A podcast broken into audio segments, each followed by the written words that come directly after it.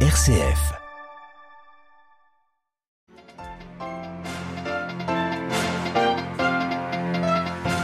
La Pologne veut aller au plus vite dans le dossier des léopards alors que l'Ukraine se retrouve engluée dans un scandale de corruption sur l'approvisionnement de l'armée, un scandale qui pourrait être mal reçu par les alliés. L'enquête sur l'explosion du port de Beyrouth se transforme en bras de fer entre le juge en charge de l'instruction et le parquet libanais. Nous retrouverons notre correspondant sur place. 25 jours de plus pour procéder à l'enrôlement des électeurs en RDC. Seuls 37% pour l'instant sont inscrits. La présidentielle a lieu en décembre. Reportage auprès des observateurs de la Senko. Enfin, c'est aujourd'hui la Saint-François de Sales, le saint patron des journalistes. À cette occasion, le pape François partage son message pour la journée des communications sociales. On y revient à la fin de ce journal. Radio Vatican, le journal, Marine Henriot. Bonsoir. L'Ukraine rattrapée par des scandales de corruption. Une dizaine de hauts responsables ont été démis de leurs fonctions dans une affaire d'achat présumé d'approvisionnement pour l'armée à des prix gonflés, dont le vice-ministre de la Défense et le ministre adjoint aux infrastructures. Celui-ci est accusé d'avoir touché 400 000 dollars grâce à l'achat surfacturé de générateurs électriques. Ce scandale est sans précédent depuis le début de la guerre et met Kiev dans l'embarras. Les autorités ukrainiennes veulent à tout prix maintenir le climat de confiance avec les alliés occidentaux, notamment alors que les négociations sont en cours pour une livraison de chars lourds de combat, les léopards allemands. La Pologne a fait sa demande officielle auprès de Berlin. L'Allemagne annonce une réponse rapide sur ce dossier brûlant, un dossier qui divise fortement les alliés de Kiev. À Berlin, Delphine Herbolier. La semaine dernière, Berlin avait décidé de ne pas encore prendre de décision sur l'envoi de chars de combat Léopard en Ukraine. Ce positionnement avait suscité une vraie tempête parmi les alliés de Kiev et notamment la colère de la Pologne. Varsovie souhaite en effet envoyer 14 de ses propres chars Léopard, mais elle doit en demander l'autorisation à Berlin. Les Léopards sont en effet des chars de combat made in Germany. Ce mardi, Varsovie a fait monter la pression en déposant une autorisation officielle à Berlin.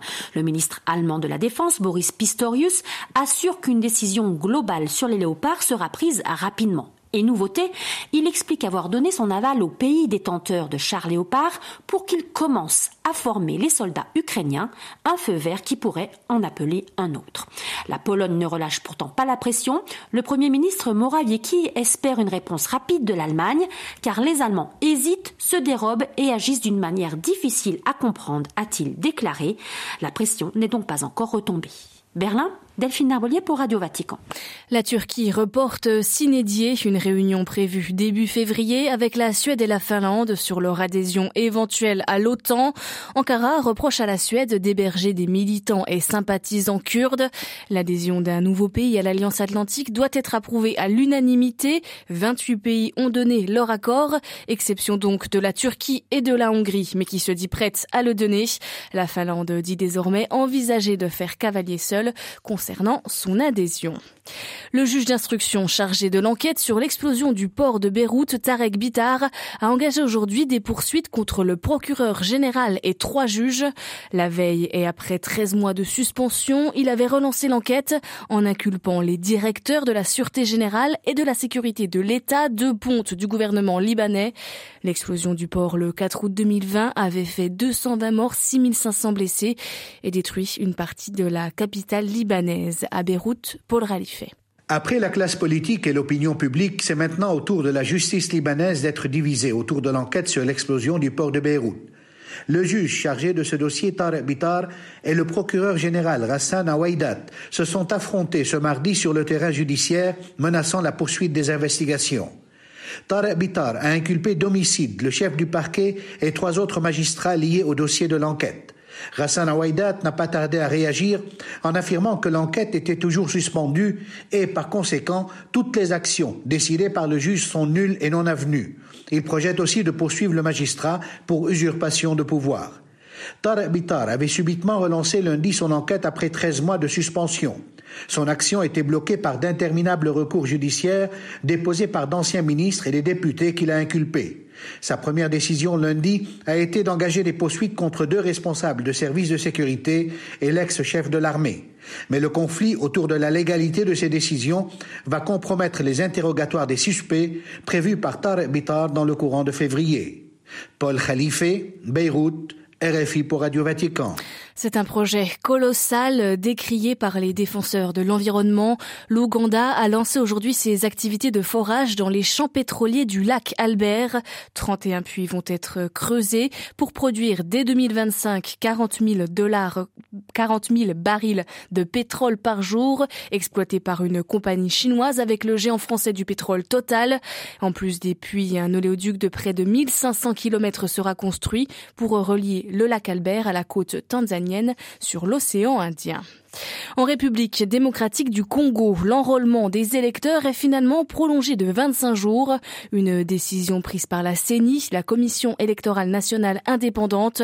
Sur les plus de 18 millions d'électeurs attendus par la centrale électorale depuis le début de l'enrôlement, il y a un mois, seuls un peu plus de 7 millions se sont présentés, soit 37%, alors que la présidentielle a lieu à la fin de l'année. La tâche est donc colossale et la CENCO, la conférence épiscopale congolaise, apporte sa pierre à l'édifice. Près de 200 observateurs de la SENCO sont déployés chaque jour dans les centres d'inscription. Notre correspondant à Kinshasa, Paul Lorgerie, a suivi l'une de ces observateurs. Nancy Makola est à pied d'œuvre depuis le matin. Dans le centre d'inscription de l'Institut technique commercial du quartier de Ngaliema, elle scrute les moindres petits problèmes qui pourraient contrevenir au processus électoral. J'ai mon cahier d'observation. Quand j'observe, j'ai dit bien le travail de l'observateur, c'est le zier et puis la bouche.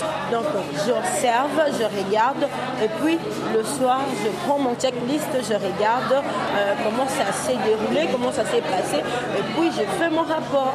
Un rôle pas tous les jours facile pour les 196 observateurs déployés dans l'ère opérationnelle 1 qui compte 10 provinces. Il y a des centres qu'on refuse catégoriquement de recevoir l'observateur.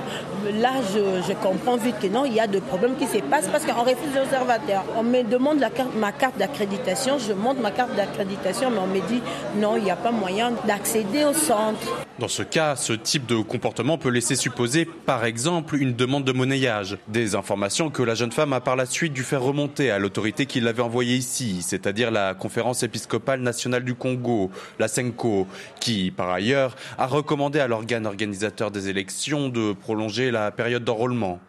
Paul Lorgerie à Kinshasa pour Radio Vatican. Au Brésil, une enquête ouverte pour euh, éventuel génocide contre les indigènes Yanomami. L'année dernière, une centaine d'enfants de moins de 5 ans sont morts dans le territoire indigène Yanomami. Des morts à la suite de pneumonie, diarrhée ou malnutrition sévère. L'enquête vise des agents publics et des responsables du secteur de santé brésilien qui auraient refusé de porter assistance à ces populations en péril. Environ 30 euh, 400 autochtones vivent dans les terres Yanomami, dans le nord Parler avec le cœur selon la vérité dans la charité, c'est le thème du message du pape François paru ce mardi en vue de la 57e journée mondiale des communications sociales célébrée le 21 mai prochain. Le Saint-Père qui encourage à aller à contre-courant pour favoriser la paix, les précisions d'Adélaïde Patrignani. Celui à qui le Saint-Père a dédié une lettre apostolique en décembre dernier est mis à l'honneur. Le pape souhaite que les professionnels de la communication s'inspirent de ce saint de la tendresse, je cite, en racontant la vérité avec courage et liberté tout en rejetant la tentation d'utiliser des expressions percutantes et agressives. Le pape insiste, cette douce force de l'amour, nous en avons besoin dans les médias pour aider les gens à décrypter avec un esprit critique et toujours respectueux la réalité dans laquelle ils vivent. François décrit aussi un contexte tellement enclin à l'indifférence et à l'indignation, parfois même sur la base de la désinformation qui instrumentalise la vérité. Il regrette des polarisations et contrapositions dont malheureusement la communauté ecclésiale n'est pas exempte.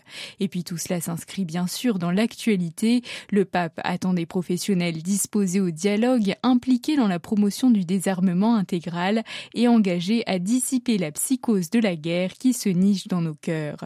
Toute rhétorique belliqueuse doit être rejetée, de même que toute forme de propagande qui manipule la vérité, la défigurant à des fins idéologiques, avertit enfin le souverain pontife. Merci de votre fidélité. Nous revenons euh, demain matin à 8h30 en direct depuis Rome. Je vous souhaite à toutes et à tous une très bonne soirée.